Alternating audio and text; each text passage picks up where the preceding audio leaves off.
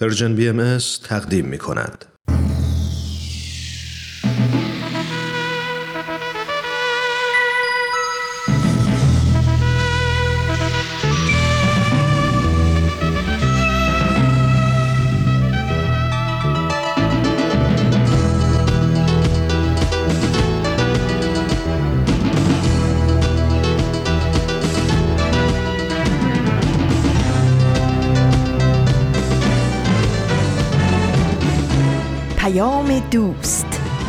برنامه ای برای تفاهم و پیوند دلها.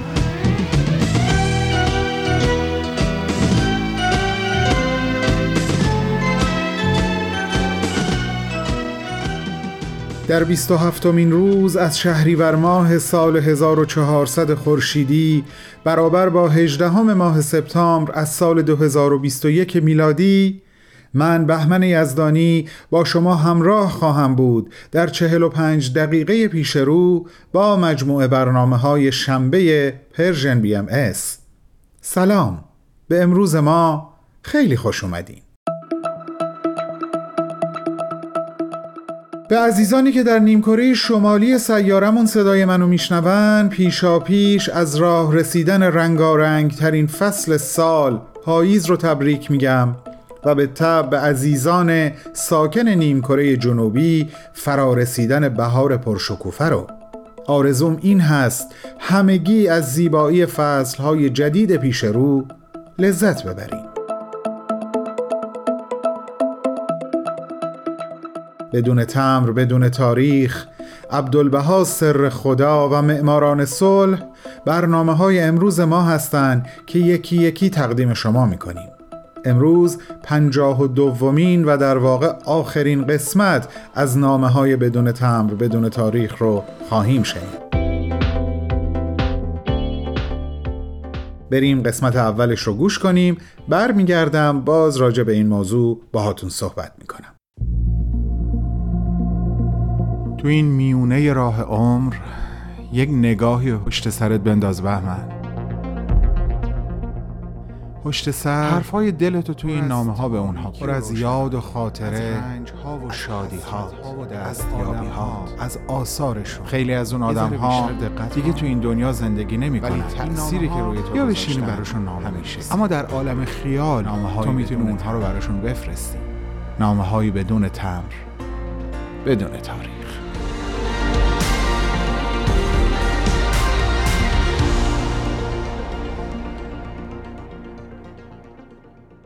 سلام عالی جناب ناب. این نامه آخرین اپیزود از مجموعه نامه های بدون تمر بدون تاریخ که داره خطاب به شما نوشته میشه. پنجاه و دومین نامه. پنجاه و دو هفته. سال پیش درست همین موقع بود که این برنامه شروع شد و عجب سالی بود. چه سخت چه زیبا چه شاعرانه است نوشتن برای شما. این که از چند هفته قبل عضو کارگاه هنر شما شدم یکی از بهترین اتفاقهای زندگی من تا این میونه عمره. یادم هست چند اپیزود قبل نامه خطاب به هانس کریستیان اندرسن نوشتم و بهش گفتم که نگاه مردم سرزمین من در قرن گذشته نسبت به داستان چندان نگاه مثبتی نبوده. و در واقع بعد از ترجمه شدن داستانهای او به فارسی اون تحول لازم در فکر و قلب ایرانیان در ارتباط با داستان و تأثیر داستان بر زندگی رخ داده.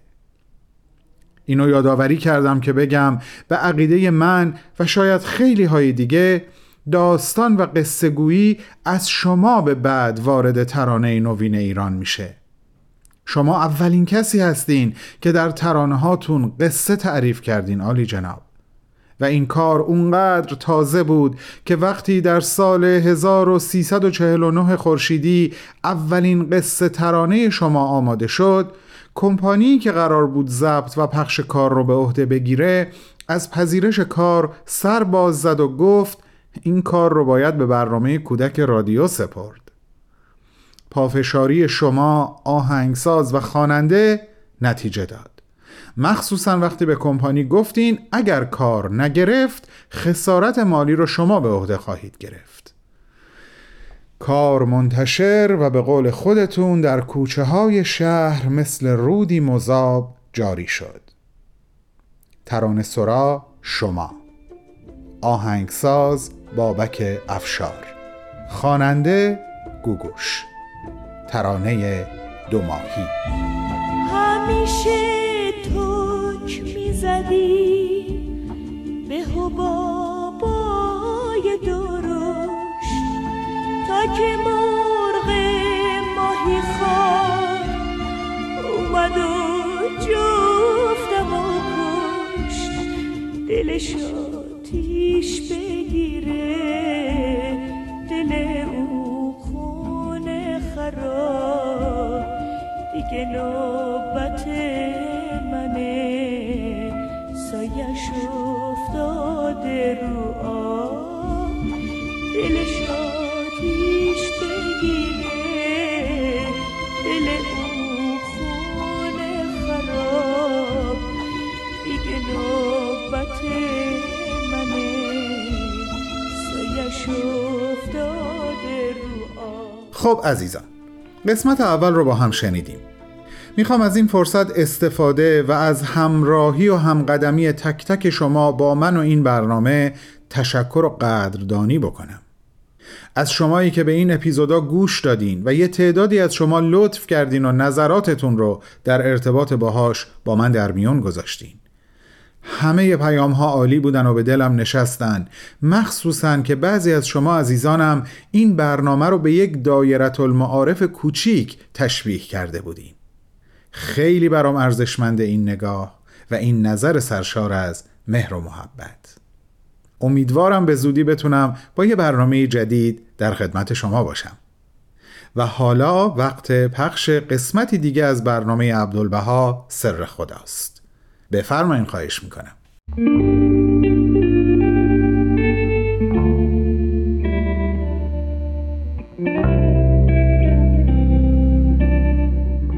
عبدالبها سر خدا.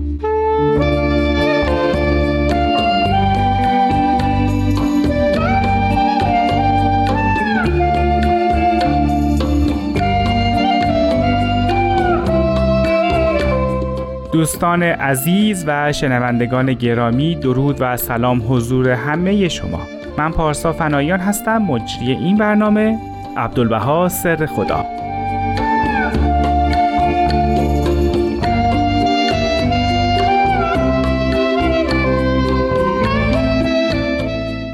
ما در این برنامه به مناسبت صدومین سال صعود حضرت عبدالبها مبین آثار و تعالیم آین بهایی به افکار، نظرات و اندیشه های اون حضرت می‌پردازیم. در این راه جناب استاد بهرام فرید همراهی می‌کنن ما رو.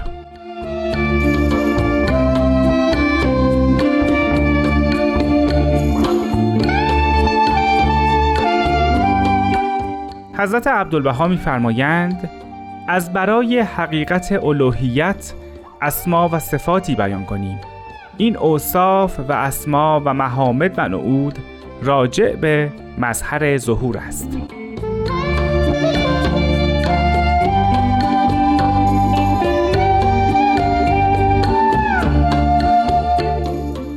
چیزی که در تمام ادیان الهی زیاد بهش پرداخته شده مقام انسانه.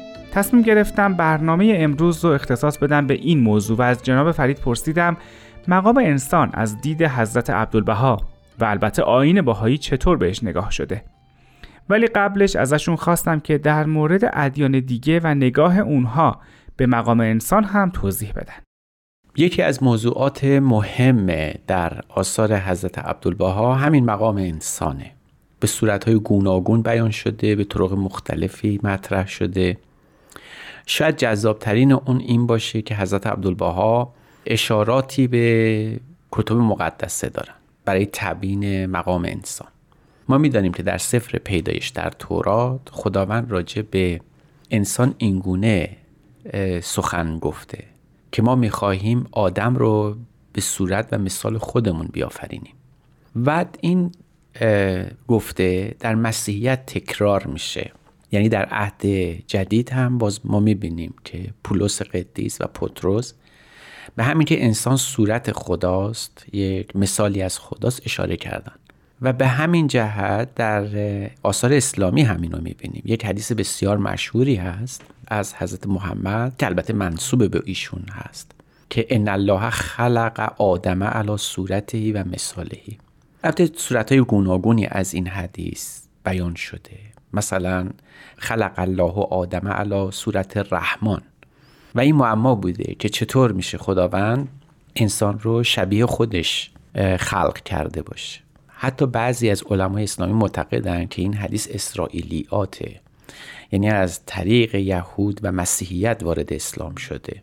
به هر تقدیر خیلی از عرفا و اندیشمندان مسلمان راجع به این صحبت کردن. علر خصوص بعد از این متفکران مسلمان حضرت عبدالبها راجع به این نظر خاص داشت اول به این اشاره کنیم که یک جدالی است بین امام فخر رازی و ابن عربی. در این خصوص که این خلق الله و آدم علی صورتهی این زمیر ها در صورتهی به کی برمیگرده؟ آیا به خدا برمیگرده یا به خدا آدم؟ اگرچه اگر به خدا برگرده یعنی خدا آدم رو به صورت خودش آفریده چندان موزلی ما نخواهیم داشت. می‌فهمیم که انسان یک سازه است شبیه خداوند. انسان سازی خداوند خب خیلی معماست. اما اگر این زمیر ها در این صورتهی برگرده به آدم خب معنیش خود سخت میشه. یعنی اینکه خدا آدم رو به صورت آدم آفریده. خب این یه مشکلی ایجاد می‌کرد. برای همین خیلی از اندیشمندان مسلمان گفتن که این حدیث صورت دیگری داره. یعنی مثل اینکه یه روزی حضرت محمد یا حضرت علی نشسته بودند یه پدری به صورت فرزندش کشیده می‌زنه سیلی می‌زنه.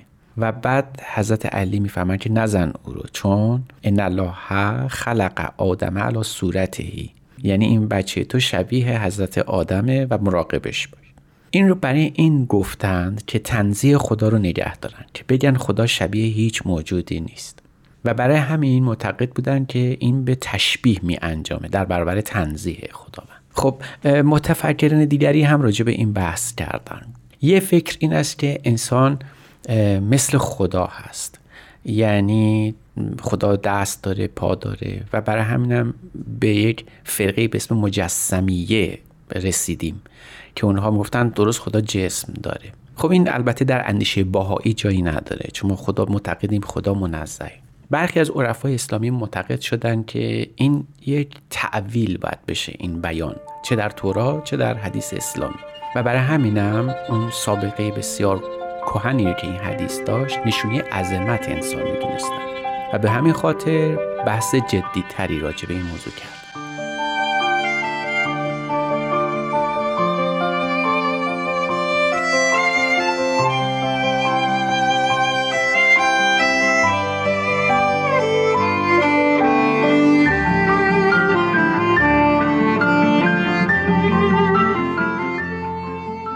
از آقای فرید پرسیدم عارفان اسلامی این حدیث رو چطوری تعبیل کردن؟ و نگاه حضرت عبدالبها به این حدیث و به طور کلی مقام انسان چگونه است؟ عارفان اسلامی اینطور گفتند که این صورت وارگی انسان به خداوند منظور اسما و صفات خداوند. یعنی در حقیقت خدا اسما و صفات خودش رو به نحو کامل در انسان آفریده. خدا سمیع است انسان هم سمیعه. خدا بسیر است انسان هم بسیره خدا مقتدره پس انسان هم مقتدره. این شکل ساده گفتار رو البته عرفا خیلی پیچیده گفتن. اگر حضرت عبدالبها نبودن ما به این شکل راحت نمیفهمیدیم. چون حضرت عبدالبها راجع به این مسئله به نحو بسیار مبسوط ساده و عمیق بحث کردن. فرمایند که اینکه خداوند میفرماید انسان را به صورت خود خلق کنیم مراد صورت اسما و صفات الهی است و الا ذات باری از صور مادی مقدس است و از امثال و اشباه منزه و مبرا. همونطور که می‌بینیم حضرت عبدالله خیلی عمیق ساده و روان مسئله رو حل می‌کنن. از یک طرف معتقدند که نباید خدا رو شبیه شیعی یا کائنی یا حتی انسان بدانیم. او منزه است از هر گونه تشبیه و تمثیلی. اما در این حال می‌فهمن این حدیث رو یه جوری معنی کرد. معنیش این است که انسان محل تجلی جمعی اسما و صفات خداوندی است. هر کمالی که در خدا هست در انسان به نحو اشدش ظاهر و بارز شده. شاید تمام اشیا در دیدگاه عرفانی و همینطور در دیدگاه باهایی از منظر باهایی همه اشیا محل تجلی خداوند هستند. این رو می‌تونیم در بسیاری از گفته های عارفان پیدا کنیم. در هیچ سری نیست که سریز خدا نیست. امثال این به وفور میشه پیدا بشه اما انسان محل همه این اسم و صفات خداوند است.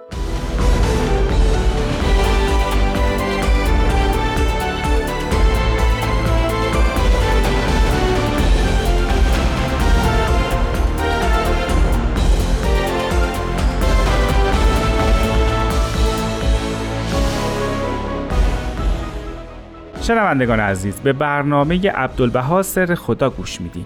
صحبت از این شد که تمام انسان ها محل تجلی اسما و صفات الهی هستند. اما با توجه به نگاهی که در طول تاریخ به زنان شده از جناب فرید این سوال رو کردم که در مورد زنان چی؟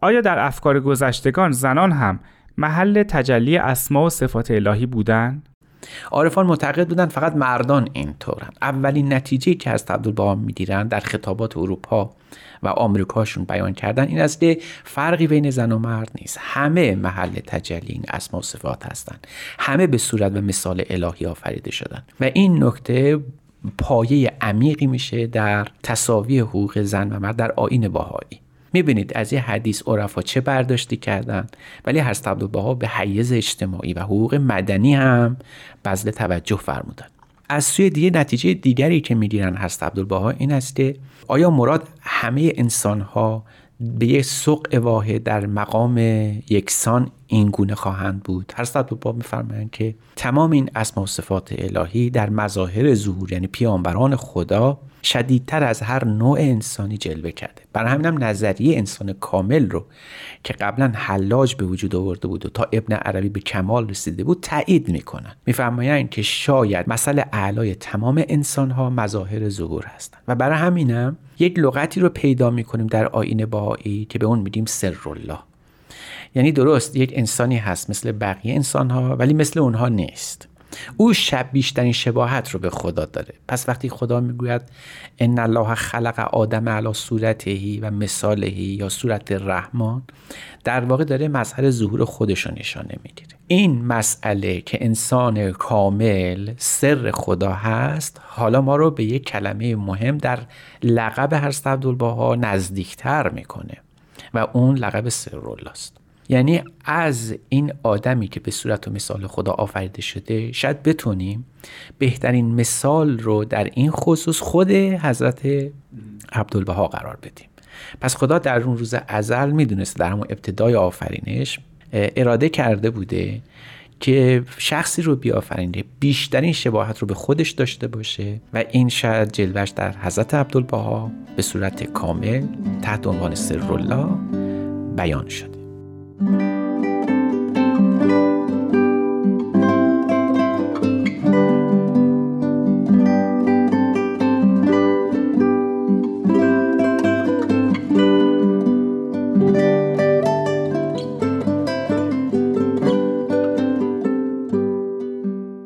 جناب فرید پرسیدم آیا حضرت عبدالبها تنها کسی هستند در طول تاریخ ادیان که بیشترین شباهت رو به خداوند دارند؟ اگه جواب مثبته آیا حضرت عبدالبها تنها فردی خواهند بود که همچین ویژگی رو دارن؟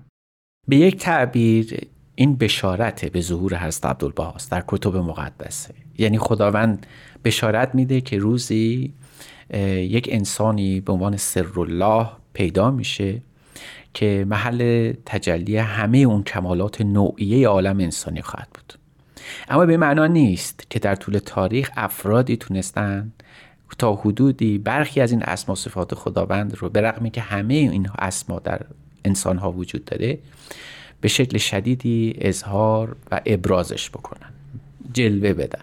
بر همین انسان هایی بودن علر خصوص در مظاهر مقدس پیانبران خدا به خصوص کسانی بودند که این جلوگاه ملکوت خدا بودند جلوگاه کمالات الهی بودند اما اینجا صحبت از این است که انسان خاصی است. که باید پیدا بشه که وقتی به اون نظر می‌کنیم دیگه جای هیچ سوال و پرسشی برای ما نمونه. که مراد خداوند از اینکه یه زمانی انسان به این مقام بلند می‌رسه که تمام اون اسم و صفات خداوند رو جلوه می‌کنه اینک پیش شماست. با شما سخن میده و برای همینم خداوند از همون ایام در یک حدیث قدسی گفته بود الانسان و سری و انا سرهو این الانسان و سری و چه شباهتش به اون لقب معتبر حضرت عبدالبها که فرمودن سر الله الاقوم از طرف حضرت بالا به ایشون عنایت شده وجود داره. یعنی انسان سر خداوندی کسی نیست جز حضرت عبدالبها. حتی می‌بینیم این کلمه سر الله الاعظم هم قبل از حضرت عبدالبها وجود داشته به بعضی از نفوس داده می‌شد. یعنی می‌دانیم که مولانا رو در زمان خودش به اسم سر الله الاعظم میشناختن. اما هرگز به این معنا نبوده که این همون انسانی است که به شکل اتمش صورت خداوندی است. در واقع وقتی که این لقب رو خود حضرت بهاءالله به حضرت عبدالبها دادن به این معناست که اراده کردم که انسان مقام انسان رو به قدری بزرگ بکنم که شاید در تاریخ ادیان شبیه و مثیل نداشته باشه. و اینکه ابراز این قدرت خودم رو در این انسانسازی پرکمال. عیان کنم حضرت عبدالبها را آفریدم. پس بر حضرت عبدالبها به این خاطر سر الله الاعظم هستم. و جالب اینه که حتی قبل از حضرت بهاءالله هم حضرت اعلی به این نکته اشاره و بشارت داده بودن. یعنی فرموده بودن هل تعرفون از سر الله آیا سر الله رو می‌شناسید؟ بعد اونجا میفهمان سر الله اول من آمن به من سر الله. یعنی سر الله اون نخستین کسی است که به حضرت بهاءالله مؤمن بشه. به همین تعبیر می شود گفت که خداوند همه ابنای انسان رو به صورت خودش آفریده. اما این به صورت بالقوه وجود داشته. اگر قرار باشه بالفعل در بیاد هم خداوند در این ایام او رو به شکل حضرت عبدالبها آفریده خلق کرده برای همینم شعون مختلفی از حضرت عبدالبها هست که هر کدوم از اونها می‌تونه نمونه انسان کامل یا کمال وافر خداوندی تلقی بشه. از این جهت که آیا می شود تمام اینها رو در حضرت عبدالبها جمع کرد؟ ما به این نکته می رسیم که این یک معماست یا به تعبیر خود کتاب مقدس سر خداوند. می‌فهمیم که الانسان و سری و انا سرهو انسان سر من است یعنی حضرت عبدالبها. و انا سرهو برای اینکه همه من در حضرت عبدالبها به صورت اسرار نهفته و مندمج. شناخت حضرت عبدالبها در واقع شناخت حضرت بهاءالله است و از این طریق نقبی است برای شناخت خود خداوند. نه ذات خداوند بلکه همون اسما و صفات الهی.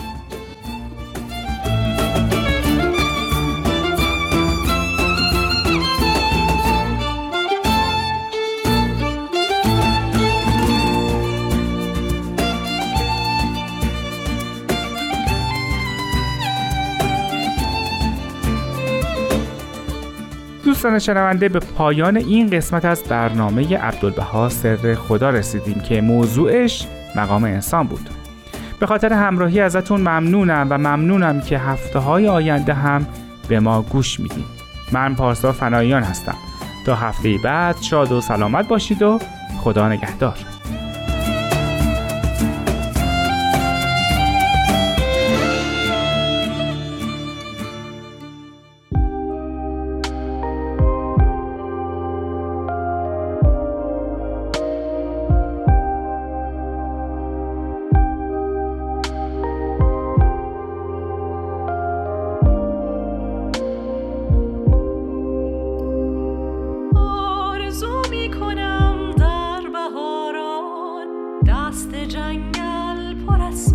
باشد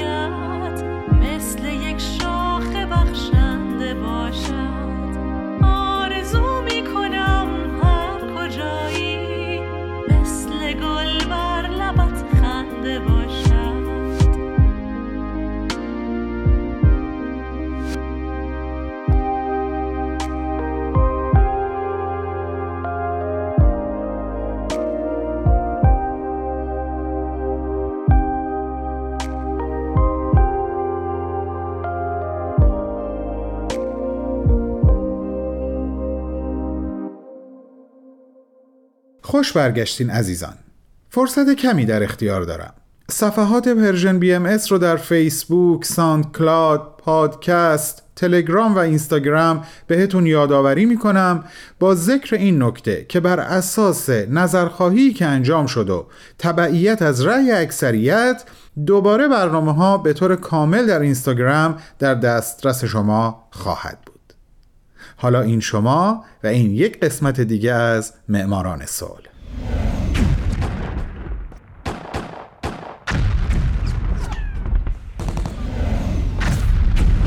معماران صلح.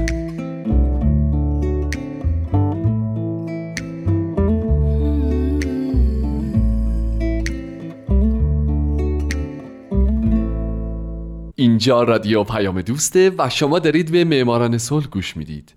خدا وکیلی دیگه چی می‌خواید از این بهتر؟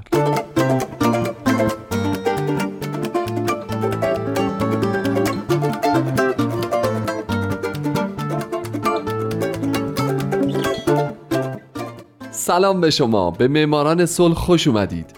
من در این برنامه به زنان و مردان و شرکت ها و مؤسساتی می‌پردازم که به خاطر فعالیت هاشون به نوبل صلح دست پیدا کردن. کسانی که یا تمام زندگیشون رو وقف صلح کردن یا در برهی از زمان کاری کردند که دنیا برای ما جای امتری بشه. من هومن عبدی از شما می‌خوام که به معماران صلح شماره 31 گوش بدید.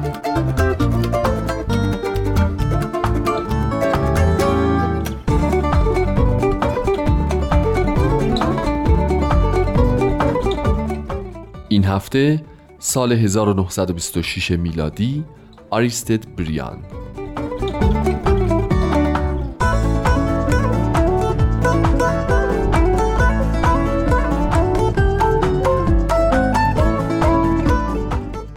هفته قبل اگه یادتون باشه که حتما هست براتون از گوستاو استرسمن گفتم.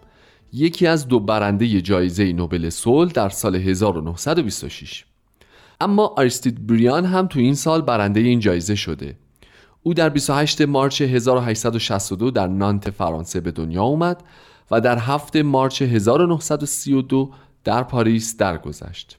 بریان سالها وزیر امور خارجه فرانسه بوده نخست وزیر این کشور شده و از اونجایی که به همراه چمبرلن و استرسمن از مبتکران لوکارنو بوده مثل اون دوتای دیگه برنده جایزه نوبل صلح شده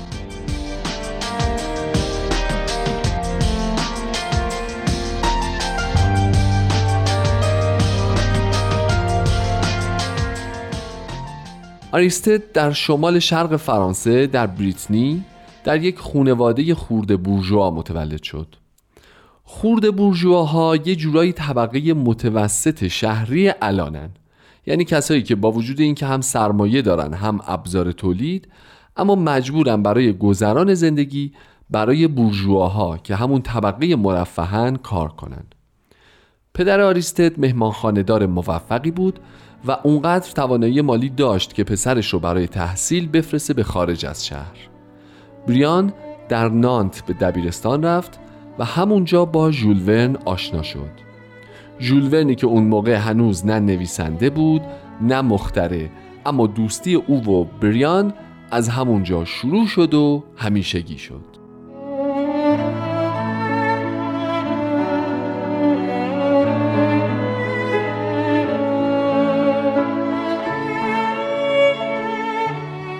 رفاقت بین بریان و ژولون اونقدر بود که ژولون در یکی از کتابهاش پسر بچه 13 ساله رو با نام بریان توصیف می‌کنه و میگه او متحور، حاضر جواب، نامرتب، باهوش اما بیمیل به صرف وقت برای مطالعه بود.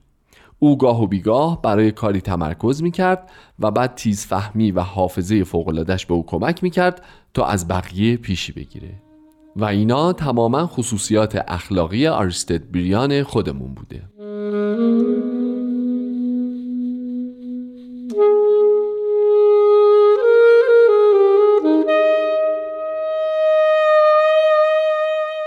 اما اینکه آدم یه دوست درست حسابی مثل ژول ورن نویسنده داشته باشه اصلا دلیل نمیشه که کتاب خونم باشه. بریان هیچ علاقه به خوندن کتاب نداشت. اگه قرار بود جایی سخنرانی کنه هیچ وقت متن سخنرانیش رو از قبل آماده نمی کرد. اما سخنرانی فوقالعاده در زمان خودش بوده. یه چیز دیگه هم که دربارش میگن اینه که قوه استدلال فوقالعاده ای داشته. اون موقع های کاریکاتور از سیاستمدارای جهان رو کشیده بودن که سعی می‌کردن مجسمه مارس یا خدای جنگ رو خراب کنن. اما اون وسط مسط بریان به تنهایی با خدای جنگ حرف می‌زده و سعی می‌کرده که اونو قانع کنه که خودکشی کنه. این کاریکاتور نشون دهنده دو چیزه. یکی مهمترین هدف بریان در زندگی اجتماعیش یعنی حذف جنگ از روابط بین المللی و روش او برای این هدف. از راه دیپلماسی قدرت اقناع مشهورش و عادت او در حمله به قلب مشکل به جای پرداختن به هواشی اون.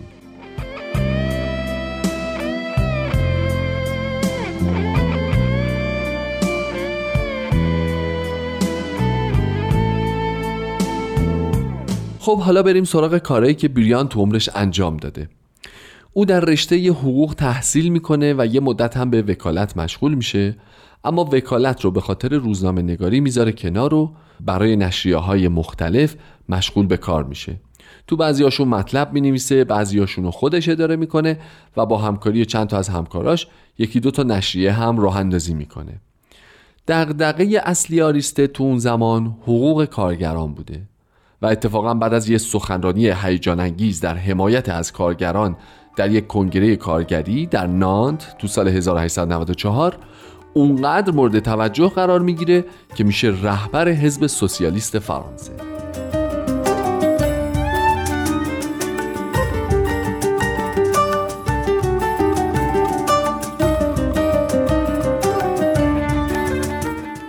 اما چند سال بعد یعنی در سال 1902 در چهل سالگی وقتی به عضویت مجلس نمایندگان در میاد همه چیزو می‌ذاره کنار و سیاست پیشگی رو به طور حرفه‌ای شروع می‌کنه و از اون موقع تا سی سال بعدترش تو زندگیش بارها و بارها یا نخست وزیر فرانسه میشه یازده بار یا چندین و چند بار وزیر کابینه میشه. اولین باری که آریستد به وزارت می‌رسه در سال 1906 بوده که میشه وزیر آموزش عمومی و این تقریبا همزمان با موقعی بوده که او رو از حزب سوسیالیست اخراج کرده بودند. آریستد وزیر آموزش عمومی باقی میمونه تا سال 1909 و زمان تشکیل دولت جدید توسط کلیماسو که بریان میشه نخست وزیر این دولت و یکی از اولین اقداماتش شکستن اعتصاب کارگران راه هم بوده در سال 1910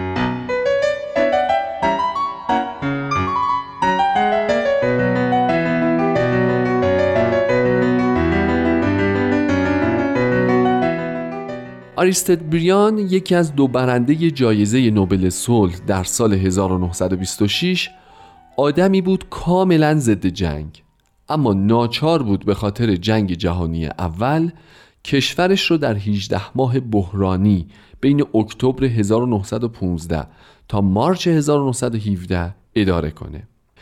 در این زمان او استراتژی های زیادی برای شکست ترکیه، بلغارستان و اتریش در زمان جنگ طراحی کرد که خیلیاشون موفقیت آمیز بود. در اون زمان آریستد ارتش فرانسه رو تقویت کرد و موفق شد متحد جدیدی در جنگ به دست بیاره ایتالیا. بین سالهای 1917 تا 21 بریان سمتی در دولت نداشت. پس در مذاکرات ورسای که بعد از جنگ انجام شد شرکت نکرد. ولی وقتی در ژانویه 1921 برای بار چندم نخست وزیر شد سعی کرد راه حلی پیدا بکنه برای پرداخت قرامت از طرف آلمان به کشورهای پیروز جنگ. او موفقیتی تو این زمینه کسب نکرد. بعد هم به خاطر اینکه در سال 1922 در کن با دیوید لوید جورج نخست وزیر بریتانیا یه قرارداد امنیتی بست اما نتونست اون رو تو کشورش به تصویب برسونه از سمت خودش استعفا داد.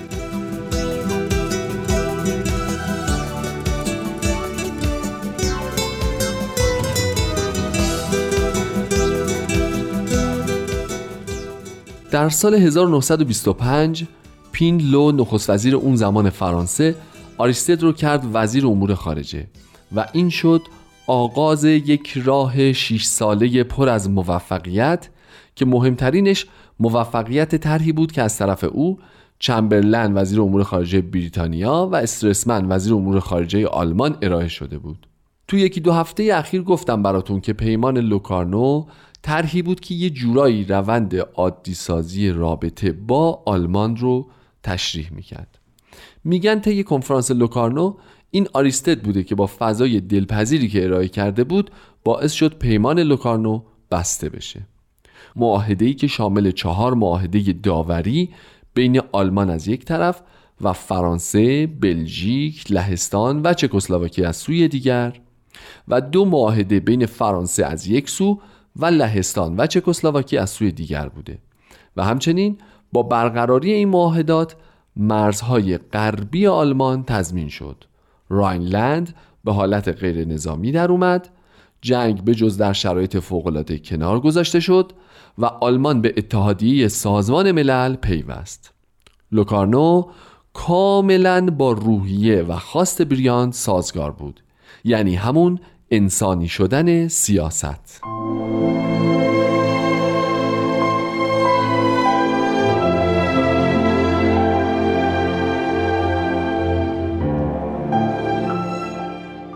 اما این کار تنها کار مهم بریان نبود.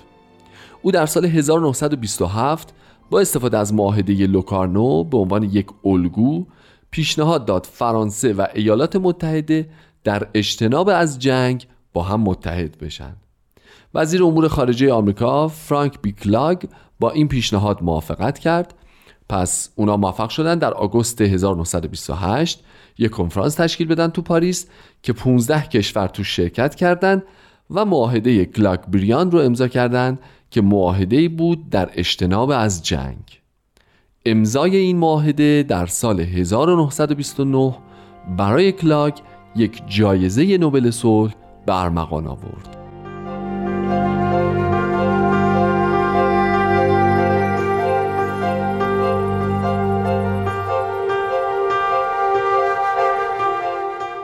آریستد بریان در طول زندگیش بعد از تالیران بیش از هر دیپلمات دیگه‌ای وزیر امور خارجه فرانسه بود.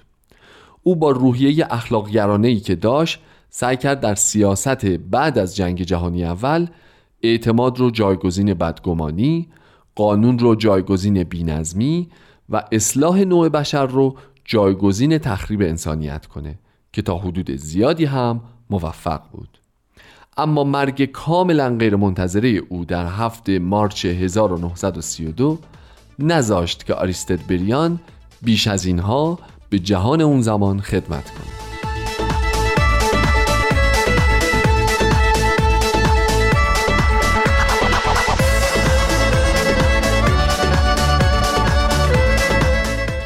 خب دوستای خوبم اصلا وقت نداریم. پس من هومن عبدی.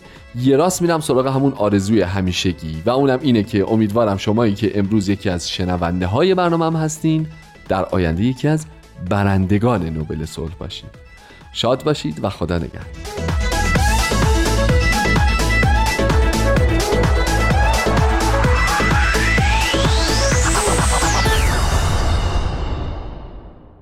دوستان عزیزم از اینکه کماکان من و برنامه های امروز رو همراهی می‌کنین از شما متشکرم. www.persianbms.org رو حتما به خاطر دارین. ثبت نام شما در وبسایت ما این امکان رو برای همکاران من فراهم می‌کنه تا بتونن هر ماه خبرنامه Persian BMS رو براتون ایمیل کنن. بسیار خوب. حالا این شما و این قسمت دوم از آخرین نامه بدون تمر بدون تاریخ.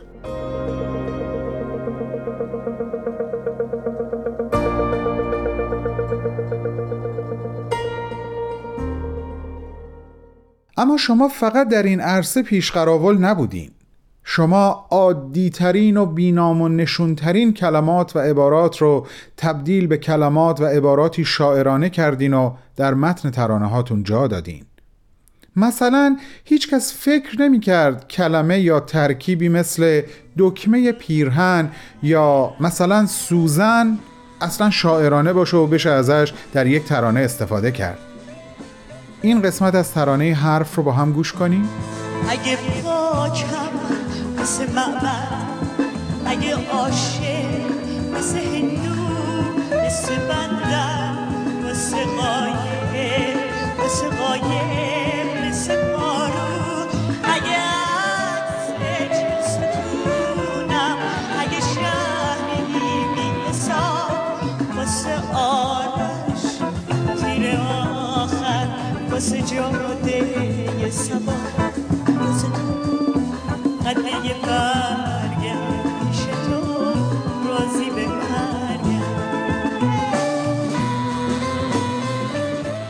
حقیقتا زیباست. اما مسئله از این فراتر میره.